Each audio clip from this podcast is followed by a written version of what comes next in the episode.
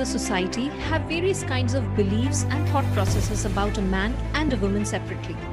In the country where goddesses are worshipped in various corners and cultures, the same woman has been labeled a lot of things as per the conventional society norms. Going through all sorts of experiences of struggle and survival, pain, bad decisions, wrong men, experiences in various working domains, different cities, this bold and beautiful author and columnist on sexuality and gender is spreading awareness about the facts, desires, and the truth about women. Straightforward, not fearing to call a spade a spade, she has been talking about the status of single women in India and how impractically, painfully, the society, including men and women alike, sees the single women, especially the ones who are making a mark in this world with their works and contributions. Srimoyee Piyu Kundu has been featured on NDTV DNA India, just to name a few, and her books Faraway Music, You Have Got the Wrong Girl, Sita's Curse, Status Single, and Cut are some of the most prominent works in this domain of raising consciousness about women in our country. She has been awarded the Women of Worth Awards by NDTV for her contribution to the literature domain. Srimoyee is not just inspiring millions of lives, especially of women, but she is intensifying humanity to her best possible extent. Welcome, Srimoyee, to this podcast, Intensify Humanity, and I'm so glad and honored to have you here today with us. Thank you so much, and it's a pleasure to be here this evening. Thank you. Thank you, Srimoyee. And uh, no doubt you are an amazing writer. And most importantly, before that, let me say you are an amazing thinker. And your works have been like everywhere NDTV, DNA. But let me ask you since the beginning, how did this journey begin? Well, um, you know, I mean, I'd have to answer this question in two parts uh, because you call me a, ri- a writer and a thinker. I think my writing journey began pretty early because I grew up a very lonely child in a sprawling ancestral home in Kolkata. And I was raised by a very resilient and gutsy single mother. So my mother was a very young widow. And I had lost my biological father to the shadows of schizophrenia. So we battled that stereotype and that social shaming and stigma.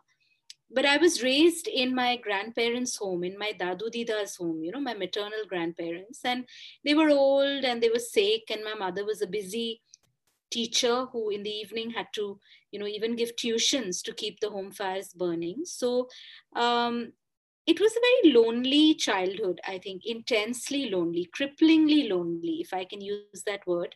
And um, I've always found it easier to express myself through the vocabulary of my thinking and using language. So I actually used to write a lot in Bengali, but 20 years away from my mother, you know, my mother tongue in a sense in my hometown has now, uh, you know, rendered me incapacitated. So I write in English but I would do a lot of poetry. I used to, I think my first works of writing were actually imaginary letters to my deceased father. And because I used to sorely miss, uh, you know, his presence, not knowing even what happened to him till I was a certain age. So writing began then. Uh, also, you know, our childhood was uh, technology free, thankfully. I mean, that's one of the regrets I have about the present generation that how uh, you know we give technology access to technology so easily to children. And we've completely murdered and annihilated imagination uh, free thinking you know because they just go to school where they they are pressured into rote learning and indoctrinated to just be academically brilliant. But there's really no release of the mind so for me, books were my constant companion. We had a beautiful library. Every birthday, when people would gift me uh, things, or even on Christmas, when my dadu, uh, you know, he pretended to be Santa Claus, and you know, he would write me a, a letter and keep it under the Christmas tree. He always would give me books. So I think literature was always an important part of my life. My maternal grandmother wrote uh, beautifully in Bengali, and it was her under her sort of influence that i started reading a lot of uh, bengali books um, as a child a lot of bengali poetry uh, later on in life when I was in college, etc. Um, so, you know, that's how the writing part happened. And then, of course, I've been a, fairly successful uh, mainstream journalist for about 15 plus years. And uh, I think journalism or being a journalist is always going to be in my DNA because um, I, I, actually, uh, you know, abandoned or sacrificed a very prestigious scholarship to go to Cambridge and study archaeology because I did history in Jadavpur University in Calcutta and I was a gold medalist. I've always been academically very brilliant.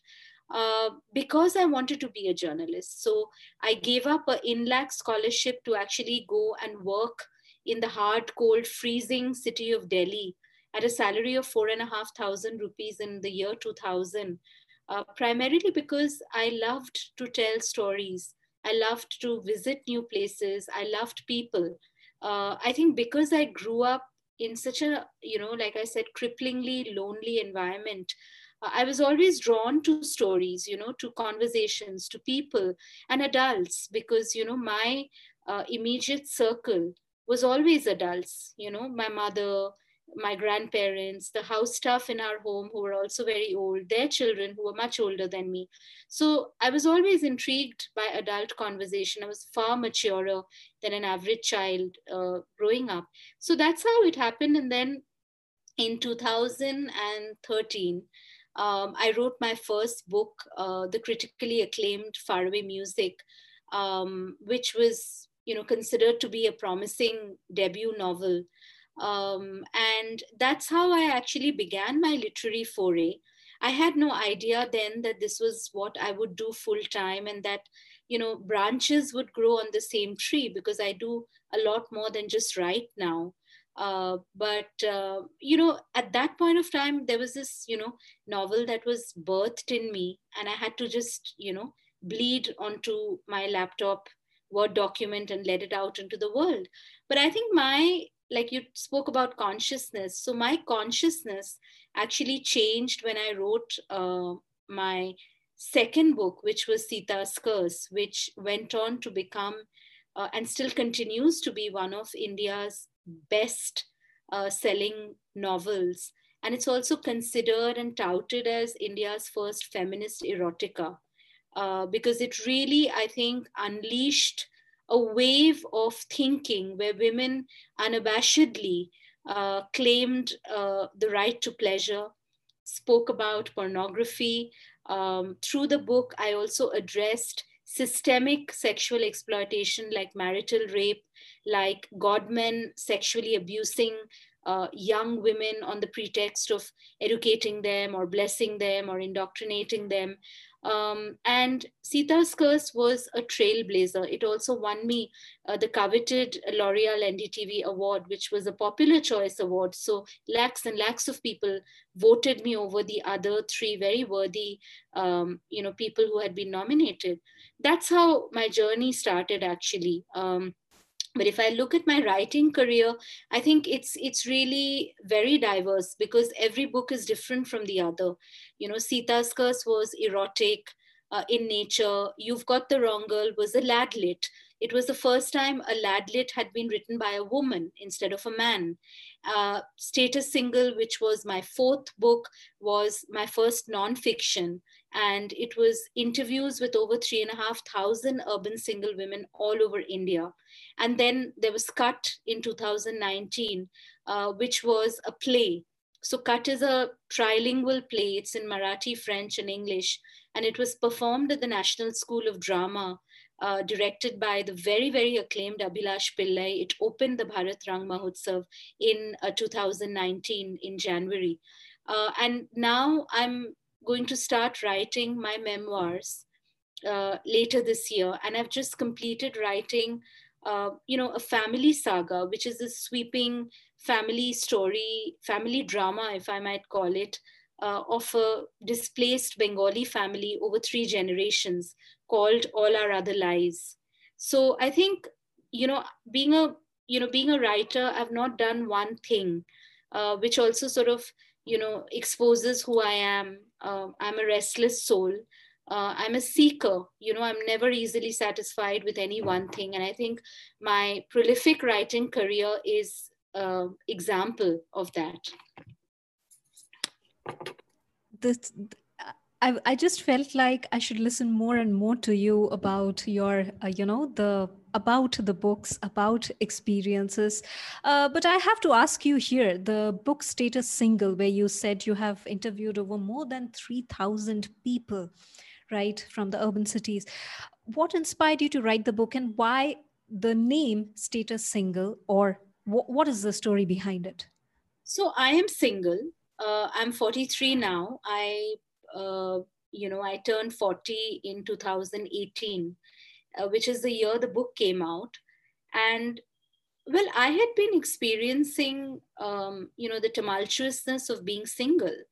You know, everything from relationships to housing discrimination to watching my friends uh, battle abusive marriages, face very, very difficult custody battles, um, you know, I had seen a lot of the discrimination at workplace where, you know, divorced women were, you know, treated in a certain way I've seen ageism at work where you here you are, you know, diversity, inclusion, tom-tomming about bringing back women into the workforce, but women above 50 or women above 40 even are considered to be completely, uh, you know, invisible in a sense.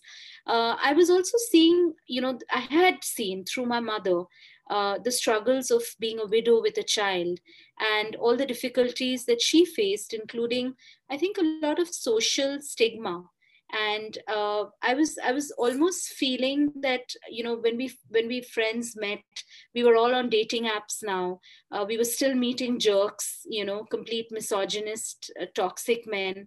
Uh, i had friends who's like i said you know who were choosing to be brave single mothers through adoption. Uh, one of my friends who's a very well-known director in calcutta anindita Sarbadhicari uh, she chose to become a mother through IVF. You know, she was, uh, you know, quite a trailblazer in that realm. And she was open about going and buying a sperm and, you know, having a child. So all around me, I was seeing uh, this, you know, of course, at that time, it was only my friends, but we were all single, a lot of us, you know, either through divorce or not having ever been married. A lot of our mothers were single uh, because, you know, they were all widowed, you know. Uh, and I had seen my mother go go down that road. And my mother's remarried now but and to a wonderful human being but who's also about 14 years younger than my mother. And he's a south indian. But my parents have a great marriage by god's grace and by the blessings of our elders and uh, i'm very proud of my family we also you know about 10 years ago we decided to foster our house help's uh, daughter Sri Lekha, who's my sister, who's now 11, and she studies in a very well known school of convent missionary school of Calcutta. So even fostering her, you know, I we decided to do this because uh, she and her mother were actually abandoned by the father uh, on her just a day before her fifth birthday, and I was just seeing that you know there was this class divide right? When we thought of domestic violence or when we thought of abandonment we always somehow felt this doesn't happen in upper middle class india or this doesn't happen in our kind of families you know the famous adage. But it was happening and i was asking myself that is the destiny of my maid quote unquote my sister's mother who's our trusted, wonderful house staff who we also love and look after. Is her fate any different from, you know, my friend's fate? A friend of mine also had been abandoned by her husband after 17 years of marriage and two children. And he had just left, you know, I mean, later on, she came to find out that he had already married some other woman and, you know, had a child with her, but she had no clue. And I was asking myself that, therefore, is the fate of single women the same in this country?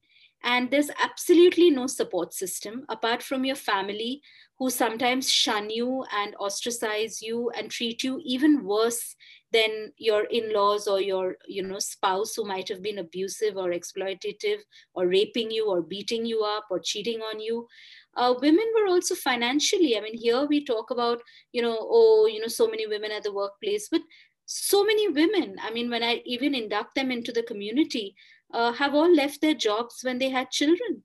And they've just uprooted their life to fit into their husbands' homes, hearts, uh, beds, you know, banks, you know, just to be the perfect wife. And once these marriages were breaking off, women were stuck because they couldn't even afford a lawyer's fee you know and i was seeing a lot of this you know i was seeing that even when i lived in a cosmopolitan city like mumbai you know which is so said to be so free you know women come back at any time in the night and it's sexually sort of liberal. But even there when i worked in times of india as an editor i couldn't get a house because i was single and i was a journalist and uh, my brokers used to tell me, though I was going to take the apartment on a company lease, my brokers would always tell me that, Madam, aapna ye ring, I, I always wear a ring on my left hand, but it's usually silver. So they would always tell me, Madam, aapna uh, hire ki anguti pen ke aiye. And they would constantly refer to me as bachelor girls your bachelor girls. You know it's a very common name in in bombay. So many housing societies you know they discriminate and they they treat a single woman no better than a sex worker with all due respect to sex workers you know. Um, so i was seeing all this all of this. Then the me too erupted you know and most of the victims or most of the survivors of uh, you know workplace sexual harassment had all been single when these incidents had happened with them, be it my friend Vinta Nanda, uh, you know, who spoke out against, uh, you know, uh, Alok Nath. I mean, she was a young writer director when she was molested, or Tanushri when, you know, the incident against her happened, or even uh, my, you know, friend and comrade from journalism, Priya Ramani. They were all single women who had been treated uh, you know uh, in a inappropriate manner and by these older married sexual predators. And the system protected these men. And these single women spoke up years later and we salute their courage and we we share their pain and their humiliation and their suffering. But the truth is that at that point of time they were powerless because you know the system doesn't support you right? So all these things you know were boiling and bubbling and uh, you know birthing inside me and I was actually then doing a very popular column with uh, a, a, website called Daily O, which is a property owned by India Today, which was called Under the Belt or Below the Belt, actually. And uh, it was a very hard hitting, sort of everyday look at life, issues, a social commentary of sorts. And I would write a lot about being single, you know, how single women are slut shamed, how men consider you to be available you know how uh, older single women you know the the troubles they face how women are cheated out of their inheritance by their brothers how the thrust of caregiving for aging parents inevitably falls on the unmarried sister or the divorced sister. And most of the time single women in india because there's no really assisted community living either move back in with their parents or the parents come and stay with them after a point. So it's you know it's really a difficult complex um, you know equation. So i was writing about all this and that's when my agent in delhi uh, he said shri why don't you think of this as a book? And i told him that well you know there's only one condition on which i would write this book that it's not going to be my memoir. It's not Srimoyee's autobiography of being single. Uh, I want to interview women. And what started as uh, very candid addas over the phone, uh, interviews uh, with my girlfriends who were single, my cousins who were single, my didis who were single, some of my mom's friends who are now widowed and single, uh, became a, a extensive, elaborate, ostentatious, and if I may say so myself, ambitious research project which spanned about over a year uh, and led to millions of interviews. I mean, I ended up interviewing, uh, as I said, over three and a half thousand single women, and not just unmarried women, but these were divorced women, these were widows, these were uh, abandoned women, these were women with disability, these were trans women, these were LGBTQ, bisexual, lesbian, polyamorous women. So I also realized then during the course of mapping and recording and writing this book that what a diverse population we are. You know, I mean, there's no one kind of singlehood in this country. It's huge it's diverse you know. And the potential and the need the pressing need for building a support group a platform a network a community that would connect women all over this country and make us feel that we are not alone. Because that's what i felt when i was interviewing oh this happened to you this happened to you. Oh this happened. Like i said when it happened to my sister's mother when they were abandoned i realized that look at my friend. She's a well-known you know journalist. She drives around in her car. She's got her own home. And she meets the same fate as an illiterate poor you know uh, probably not as glamorous looking woman. So women the thing is women. It's not about you know rich single women poor single women. Of course the profile that i chose was urban single women because i felt that the hypocrisy and the double standards are much more in urban middle class india than in rural india. Because honestly speaking in rural india firstly very few women are single by choice. They all get married. I mean in bihar children i mean at the age of 8 and 9 girls are getting married. So most of them are single because their husbands have deserted them, or the husband has married four other women and impregnated more women, or they are widows. But you know, in urban India, there were still women who are single by choice, right? Or who, because of their sexuality, could not marry a woman because Section 377 wasn't yet decriminalized. Um, and I also realized that urban single women actually don't have a community rural single women have communities like Ekal Nari Shakti Sangathan, which is based out of uh, North India, Rajasthan. Uh, Ginny Srivastav, I mean, she's an iconic uh, woman leader in the space of rural single women. But urban single women were also in an equal, uh, you know, uh, equally sort of predictable and precarious condition. And there was absolutely no support because parents were still ill treating them lawyers were still exploiting them. Uh, you know corporations were still harassing them and you know keeping them out. And it was still see in india it's very difficult for a woman to live by herself because we we've never learned that. You know we we we we, we are always reared. From the time we are born we are labeled as a paraya dhan you know. So we grow up knowing okay i'm going to inherit my mother's gold necklace or banarasi sari but on my marriage. That's the biggest milestone for a woman's life. And idiotically we've connected our womanhood to our womb which is the biggest fallacy because we we're like on a ticking time bomb right? This biological clock is nothing but like this huge bomb. Like we we've become we go on a suicide mission so i'm always saying this that when a girl is born it's almost like you put her on a suicide mission. You strap this jacket called the biological clock around her womb and you say okay your time starts now. And god help you if you're 30 and you're a virgin if you're not a mother and if you don't have if you've never had a boyfriend you know then even your friends will look at you like some kind of an outcast like are you ugly? Are you stupid? Like are you frigid like what is the reason no man likes you? Because that you know the the validation the approval the lust the desire the the legal sanction or the security of a man is conditioned and hardwired into our brain as the ultimate recognition of our womanhood. And therefore this movement becomes even more critical and i'm often asked if you know the single women's movement is actually telling women not to marry to be childless actually none of the above. I you know i don't believe in the institutional structure of marriage but i'm a sucker for romance. But you know my point is that a man or a love story cannot define my womanhood.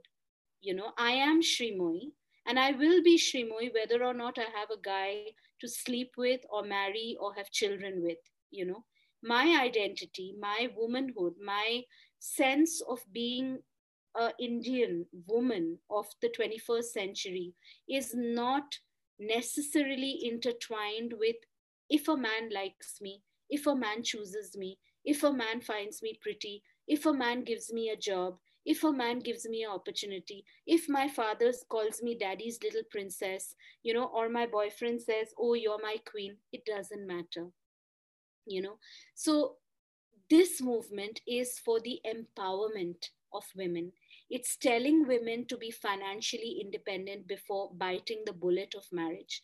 It's telling women to choose motherhood and not be pressured into your first child, second child, you know, uh, going for IVF, whatever. It's your choice. It's your womb. You choose what you want to do with, you know, with it. It's telling women that you don't need to stay in a you know in a marriage where you're emotionally deserted where you're physically abused where you're disrespected or cheated on it's telling women you can get back to work at any age. It's telling women to prioritize mental physical financial health. You know it's telling women to take pride in other milestones of their life getting a phd buying a home buying a car you know being an aunt instead of a mother. You know so i want to shift the lens of a woman's self worth from marriage and motherhood to me. And by me, I don't mean Srimoy, I mean you, I mean they, I mean every woman out there. This is so powerful, Srimoy. I, like I cannot describe in words because, of course, I second you on that, and because uh, being in Bombay and I'm I sh- I'm sure in other urban cities as well, we all have come across these nitty gritty of the you know status hood to getting rented flats, uh, the discrepancy in the jobs, in the different domains, and everywhere, even.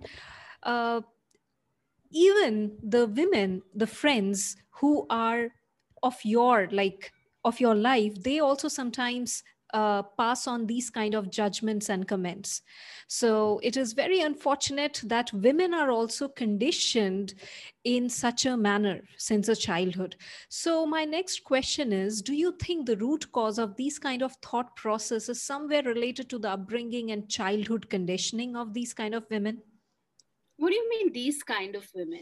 And these know, kind of movement means in uh, for example let's say uh, i have the uh, women or you know my friends who are already married and they think that oh you're not married so okay so when are you going to marry when are you going to settle?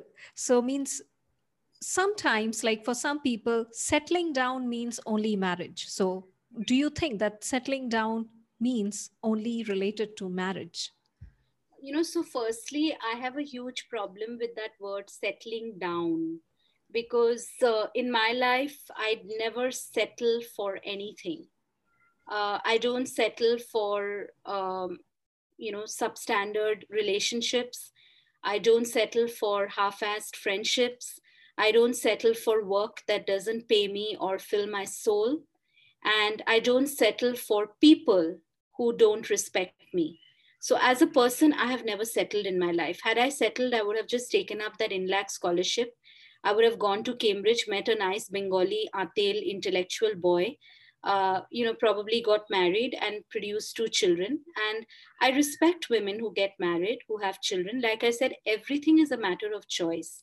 And finding companionship, finding a wonderful partner, like my mother was able to find and uh, you know zero in on a lovely man. And she was blessed i think to find love the second time around after such a difficult marriage and after the traumatic death of my father. Um, but you know that as i said you know it it for me the word settling down is extremely um, derogatory. Um, i would never settle down. Uh, even if i were to find true love and uh, you know a companion I think we would just uh, soar. I mean, I would hope we would fly, not settle. Also, you know, the the I've always said this that you know sometimes, and I don't like saying it too much nowadays. I'm mindful of this because I hear it so much around me. Women are women's worst enemies, and I think that it's an indoctrination. See, it it is like you know how you you make someone a terrorist you know by brainwashing them right? Telling them that you need to kill people or and this this i'm not referring to an islamic terrorist. I mean there's right wing terrorism. There's all sorts of toxic uh, you know sort of uh, hatred in this world. So this is the religion does this also right? Where you you look at what's happening in our country now. There is so much of communal divide so much of mob lynching you know this uh, this division of human beings and Indians on the basis of are you a bhakt, are you liberal, you know, are you Hindu, are you Muslim, you know, which I feel is so sad because I think as a culture, we are such a plural, syncretic, cosmopolitan country which accommodates so many languages, so many religions, so many ways of life, festivals. I think that's the beauty, you know, of our culture. So, you know, the point is that women, mothers, like I'm always telling women in my community that educate your mothers and, uh, you know, re indoctrinate them and teach them things that they might not have had access or privilege to know before. Because the truth is that, I mean, our mothers probably grew up knowing only one life. As I said, see, at 10 or 11 a woman has her period. The moment she has her period you connect it with childbirth. Oh now now she can produce a, another human life which means now we have to start planning her and prepping her and making her look beautiful and lose weight and be a graduate and speak good english and be fair tall slim you know all the uh, adjectives that you see in a matrimonial ad so that she can hook a boy from a rich upper caste family who will take care of her. Now, what does that even mean? Like, why should men be taking care of us? I, I mean, I sometimes think of the pressure that patriarchy puts on the other sex. I mean, thank God I'm a woman. I mean, of course, there are atrocities committed against my sex, and I shudder every day when I read the newspapers and I feel scared. You know, what is the world that my sister, who's now 11, is going to inherit? But having said that, why have we even trapped men into this provider, maibap, uh, you know, this kind of ji hazur kind of cage? I'm sure one of the reasons Indian men are so toxically dysfunctional and insensitive uh, and have no gender sensitization is because, in a way, we've done that to them.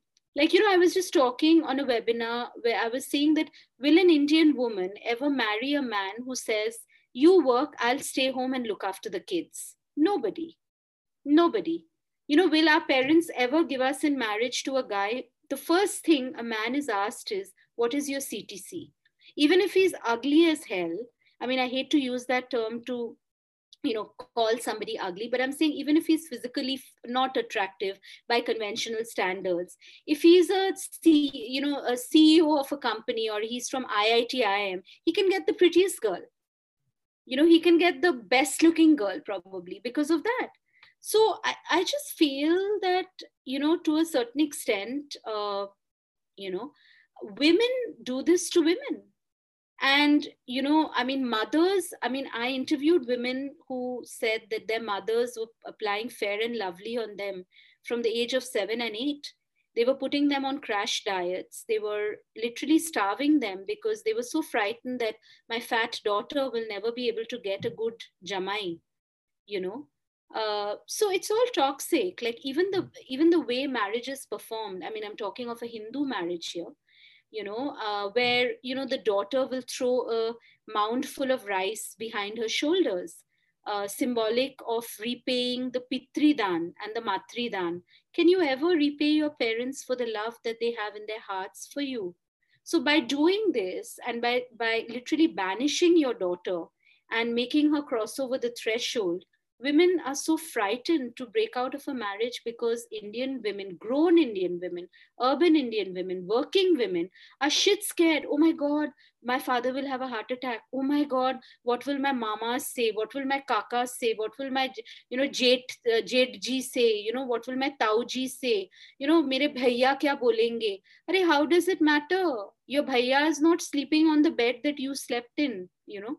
But look at it. I mean, you know we have so much of dowry deaths even now and shamelessly families of women uh, you know pander to demands of men मेरे को गाड़ी दे दो मेरे को ये दे दो मेरे को बैंक में इतना पैसा दे दो look at the way women dress up during their marriage i mean we have to introspect on these things wearing all the jewelry you know as if she's some kind of a christmas tree on display I have so, to uh, definitely share over here, like the points that you mentioned. That's the conditioning. Like, not only women, the men are also put into this trap of, you know, doing this. So the conditioning that these women and men have uh, got since childhood. So, regarding the dowry, even I know some of the colleagues, ex colleagues, and friends who were literally put into the thing of, uh, you know, uh, this party is giving this much money. So, who is better? Mm. So, you judge accordingly and then they marry. So, it is really a very, I would say, you know, I don't yeah, know. It's like do that, right? We do that. I mean, we in you know the parents of the girl i mean it, this is a culture where i mean i've heard this a lot in northern india when i lived in delhi for over 15 years. हम तो बेटी का घर का पानी भी नहीं लेते। क्यों नहीं लेते? क्यों नहीं लेते भाई? बेटी का घर का पानी क्यों नहीं पियेंगे आप लोग? बेटी को इतना पढ़ाया है इतना लिखाया है इतना आपने उसको मतलब you know you have made her into a self confident woman फिर पानी क्यों नहीं पियोगे? क्योंकि पानी के ऊपर उसका पति का नाम लिखा है। पानी तो वो आपको दे रही है she is also earning most women are earning and paying the E M I looking after the kids looking after the in-laws so we have to break the you know the gilded cages of these gender roles you know which have been coming down from ages immemorial and like i said you know we have to create other milestones for women you know which is not only her baby shower her wedding day her engagement and this this fairy tale illusion of marriage you know which is perpetuated by books popular culture by uh, you know social media. We have to see marriage for what it is. I mean look at the rates of divorce in this country. Look at the rates of dowry death. Look at the you know marital rape you know look at the the rates of domestic violence in india one of the highest in the world. So most of the women are molested raped beaten. Uh, you know they are treated like shit by their husbands. It's in the most intimate relationship that the grossest form of abuse happens. Uh, yeah so i think you know it, it's been coming down the centuries really and we have to be the change that we want to see we have to develop uh, you know like we tell men you know grow a pair of balls. So like i tell women grow your own. You know if you obviously we can't grow balls but you know grow a pair of wings and uh, you know carry your you know uh, you know not your pepper spray but carry your sword uh, you know your mental sword. I don't mean that i'm telling women to actually carry swords but i'm saying slay these stereotypes and smash patriarchy and of course you're going to be rebellious. You're going to be considered to be bohemian or you know the bitch or the you know the the bin biahi uh, beti who's you know too muffat or too aggressive. So be it. So be it.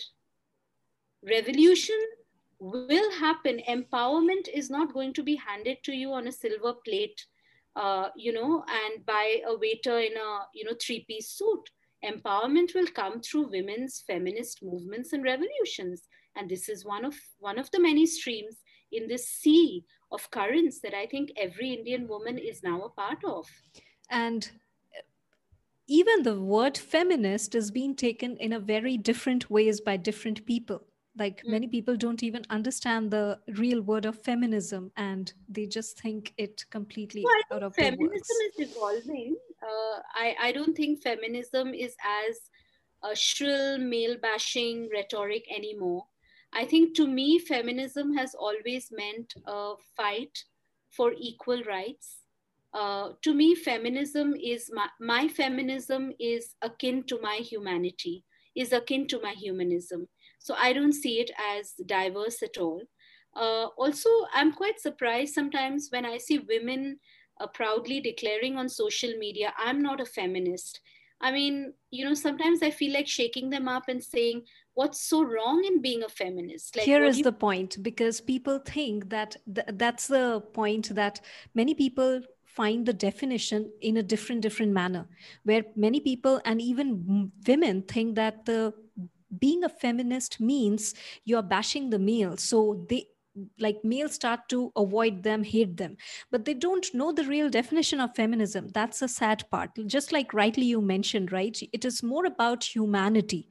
It is more about seeing as an individual as a human being and not like an object or anything else. So that's something. You know i find men actually surprise me these days. Of course they're still idiots largely but they surprise me when because i'm meeting a lot of men for my work. I don't mean uh, for pleasure or you know on dating apps etc but i meet a lot of men for work and they're very supportive of the community status single.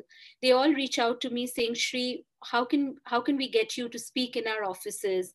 Uh, you know i have a daughter. Somebody will say you know i have a sister who got divorced. Somebody will say i was raised by a single mom shri. You know somebody will say that you know uh, my cousin you know has just come back home. She's battling a very very difficult divorce.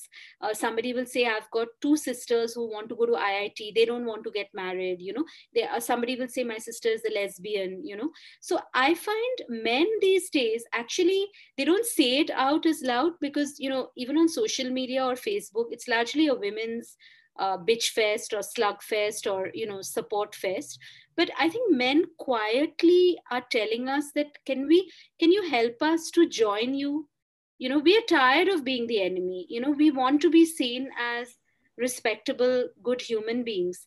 And of course most of us or a lot of us are the rapists are the husbands who beat wives are the fathers who will not allow you to wear sleeveless and come back home past a certain time are the brothers on khap panchayats are the misogynist politicians who blame a woman's attire and her rape uh, you know to her rape. But you know we want to be the change makers. But i see women going the other tangent. I see a lot of women now saying oh i don't want to be a feminist. I'm not a feminist. And i think they're scared that you know what if men start hating us? Because like i said we don't know. Our entire life is hinging on male approval male validation male lust male desire male approval, man giving us the job, man appreciating us in the home, man appreciating us when we are going out, we are looking at the husband and saying, Kya main moti lag rahi hu? And the husband saying, Nahi, nahi, tumne to bahut weight loss kiya hai. Or the man outside the trial room or you know the, the male hr person who's not checking out your boobs and actually checking out your resume. So this is a man's world and we you know probably there is a, there is a certain section of women and sadly so it's a lot of these so-called liberal women who call you know they they put up pictures of sari packs and girl tribe and all that. But then they say oh you know we are not feminists. So actually they're scared. You know they don't want to lose uh, the male vote i would say uh, because they're underconfident uh, they're toxic at some level and they're deeply uh, i think misogynistic themselves. And i feel they don't have a sense of self-worth. So they feel that what if you know what if i lose my men friends? What if i'm considered to be like this you know this activist type? You know i've been called somebody once told me oh but shimo you're you're, you're so glamorous. I said what does that mean no i thought you would be an activist type. A woman told me this. And i said what does activist type mean? I mean i have the highest regard for my feminist mentor kamla bhasin ji or you know for a, a hardcore activist like medha patkar or you know for instance a writer turned social activist like arundhati roy. I, I bow down and i salute the strength and the fight and the movements of these women so i don't know what what women mean when they say these uh, superficial silly things. Oh you don't look like an activist. Oh you don't look 43 you know I, am telling you a lot of our uh, i think uh, women's empowerment movement apart from you know changing gender conditioning and in you know invoking gender sensitization also has to educate re-educate and rewire and recondition women. It boils down to the point that we need to see each other as just human beings at the basic level. And when that humanity comes into picture, then the entire story starts changing. So, uh, what is the most important feature of your community status single and any women out there can join this community who are actually single be it mothers be it women of any age um, you know the the well the community belongs to everyone like i said. Uh, you know the the sort of you know how do i say the precondition to get into the community is that you have to be single. And by single i mean uh, you know uh, basically women who are not legally married definition of anyone to join the community. And like I said, uh, it is not a clarion call telling women that marriage is bad or men are bad. No, not at all. What we are saying is be uh, empowered, be self sufficient financially. Uh, do not tolerate disrespect, abuse, uh, you know, injustice, uh, any form of systemic exploitation and violence. Fight against that. That is what we are trying to teach and help women achieve through our community. That is beautiful. And I must say, this movement is no doubt going to shake up a lot of age old beliefs and shed out the conditioning definitely so let's uh, ask Srimoyee that who is she when she is not writing or when she is not uh, you know on uh, an interview with somebody or anything so what do you do other than these in your free time as hobbies or something? What do you love to do? Well, my love is now, uh, I married my lover. That's the way I say it. So, you know, when you marry your lover, what happens? It's it becomes passion becomes a job. So my passion, my writing, which was a hobby initially to begin with, became my profession, journalism. Uh, then creative writing, which was something that I did uh, you know just basically uh, to release my emotions and which i always found cathartic like i told you since a child uh, is now my bread and butter. Um, so other than that uh, you know i'm a very uh, you know very very family oriented person. So i love spending time with my parents and my darling sister who's blossoming into such a intelligent matured sensible and beautiful little swan. So um, you know i'm her fun element in her life. So we go out we take a vacation once a year as two sisters. And people are so surprised because she's 11 and i'm 43 so we always get the question how can you have such a young sister? I think they mentally try to imagine my mother and my father that what kind of family is this? You know one sister is 43 one sister is 11 but i think we have a beautifully unconventional family. And i think we are an inspiration to many families which are not heteronormatively uh, you know uh, you know conditioned or they can look at fostering they can look at adoption as a way of caregiving and nurturing someone uh, well i love to cook I love to cook. So I, I cook almost every evening, especially during the lockdown. Uh, my sister's mother, who's our house help, was the only house staff because she's 24 hours with us. So, in order to give her a break, to allow her to rest and relieve herself, I used to do, and I still do all the cooking. Uh, I'm into fitness. Uh, at 40, I took a vow to uh, commit to my physical health. So I work out. I'm actually training for four packs. Uh, I love a very muscular, chiseled, uh, not a thin body, but a strong body, a disease free body, hopefully. So that's what I'm working towards. Uh, travel is another passion. Uh, I do love to travel, but uh, when you're self employed, you have to cut your coat according to your cloth. So a lot of my traveling is in my mind my community actually you know takes up a lot of my time. I honestly these days find myself having lesser and lesser time even for ma even for baba even for my sister.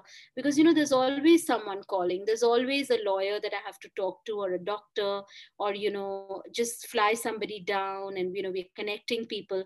So you know slowly i think i see this shaping into an organization someday like i tell my sister that you you know when i'm dead and gone you must continue the movement and you know find other sisters like yourself uh, to share the vision with you. So that's what i do. I also shop. I love to shop. I'm very girly. So i love clothes and my saris and jewelry. Um, yeah and art. I love going to art galleries. Love music. So music is on 24 by 7 in my home in my you know on my earphones. Yeah i guess that's what i do. That is just amazing. And i'm sure this vision is going to be huge. And yes you are doing an amazing work and that's why your time is getting uh, you know packed up so much. But uh, here is another question. If not a writer or a columnist or a journalist or you know a lover of art who would Srimoyee be? Well you know, when I was growing up, I had a dream like 99.9% of girls in this country to get married and have children. And I wasn't very ambitious either, you know. I uh, would, you know, probably have been very happy to be just a homemaker. And I now I realize that what a what a snake pit I would have walked into uh, because god forbid if my marriage had uh, not worked out i would be like so many women in my community who uh, today are crying tears because you know they have no savings. Uh, the family doesn't support them or they have really old parents who are physically dependent financially dependent on them. The brothers are married. They've washed their hands off. So uh, if i wasn't a writer i would still probably be a journalist. I was uh, i love journalism. As i said it's in my blood. Um, or i would have been a play professional playback singer because uh, I actually wanted to be that when I was growing up. I used to sing like a dream. So I probably would have been a singer. That is new. That is something really interesting to know that you also love to sing. Maybe someday we'll uh, hear you sing and you oh, can I also sing anymore. Yeah, I don't sing anymore. I actually gave up singing when I lost my maternal grandmother um, it's it's it's a dark phase of my life. It's a scar i think i carry. Maybe someday when i'm completely healed and freed from you know my karmic debt to her uh, i will find the courage to sing again in public. Now of course i sing at parties i sing uh, you know and i'm always singing. I'm i'm not a bathroom singer. I actually I never sing in the bathroom. I'm always listening to music in the bathroom but i never sing so I'm far better than a bathroom singer. But yeah, someday maybe a single. I mean, who knows? That's amazing. That's beautiful. And Srimoyee, before we wrap up, uh, is there any message you would like to give the men and women out there? You know, I, I'm not a big one for messages because I think uh, for me, life is about being unlearning. Uh, and I think uh, we've had such a difficult year with the COVID. Uh, in my family, there have been many deaths of my close relatives, loved ones. Um, I think life is very fragile, you know, and the only thing that we can be blessed for is our health and is the physical presence and blessings of our elders, you know. So I would just like to tell women, and uh, you know, I hope you have a lot of single women listening to your podcast because it is truly inspiring what you're doing also. So I want to tell single women that please don't look at your life as a failure if you've not got married or your marriage has broken up or you have lost your husband to tragic circumstances or you know uh, you are alone in a city, your children are grown up and they live away, and you're facing an emptiness syndrome, or you're a woman with disability, or you know you are a woman who is not able to come out into the open about her sexuality. Uh, I think womanhood is a very complete state. We don't need uh, anyone else or anything else to complete us. If we can access the full power of our divine feminine, I think, you know, like the Gita says, Aham Brahma. So the universe is you, and you are the universe. So if we can really channel into that energy and look at our feminism as our human, you know, our human struggle, our human, uh, you know, movement, our human rights battle, I think we will fight automatically for this world to be a more compassionate, more egalitarian, more just, and most importantly, a more loving place where men and women are not drawing swords at each other and killing and raping and attacking and trolling and you know slurring and you know uh, putting it putting each other down. But we will just realize that we are two peas of the same pod and we will love each other. We will fight for each other. We will listen to each other. We will be more mindful of each other's strengths and differences. And together hopefully we can grow that is just beautiful. And thank you so much for this amazing, amazing message to all of us together. So, thank you so much, Srimoyee, for coming to this podcast and ha- having this amazing discussion because it is needed. Someone needs to speak, someone needs to raise the awareness. And you are doing an amazing thing. And this movement like it is going to spread like anything to help other women out there so congratulations and all the best on this endeavor. Thank you thank you. Like i said um, now as soon as you get off the podcast you have to uh, you know get your butt down to the community. Uh, we make the community together. There are 74.1 million single women in india. 39% of the female population is single. We have the highest ever number of single women in the country right now and all of you have to make the movement successful sustainable and strong so Srimoyee could be the face of it, or maybe God chose me as, you know, the force to begin it. But I hope it, it, you know, it lives on far more than me, and it reaches far more many women, you know, far many women than what I can possibly humanly reach out to. So each of you have to take, you know, it's like a relay race where we just take the baton and we just carry it forward. So I hope you, as a, you know, successful strong, self assured, empowered single woman of the 21st century at 31 years of age, you are going to also induct new members into the community, join the community, be a role model, be a spokesperson, help single women in your circles to feel that they are not alone. That's really my dream and my vision. That is beautiful, but I'm still, I, I, still think I'm not yet successful. I'm still in the learning phase and I've just begun, but that is definitely beautiful. Thank you so much, Srimoyee. And that is Srimoyee Piu Kundu, who, with her amazing works and amazing endeavor and struggle and all her experiences, is helping out women out there to make something out of their life, to realize their self worth. So she is not just inspiring people out there, men and women alike, definitely, because it is not also possible without men in our society together. But she's also intensifying humanity to the best possible extent. Thank you for tuning in.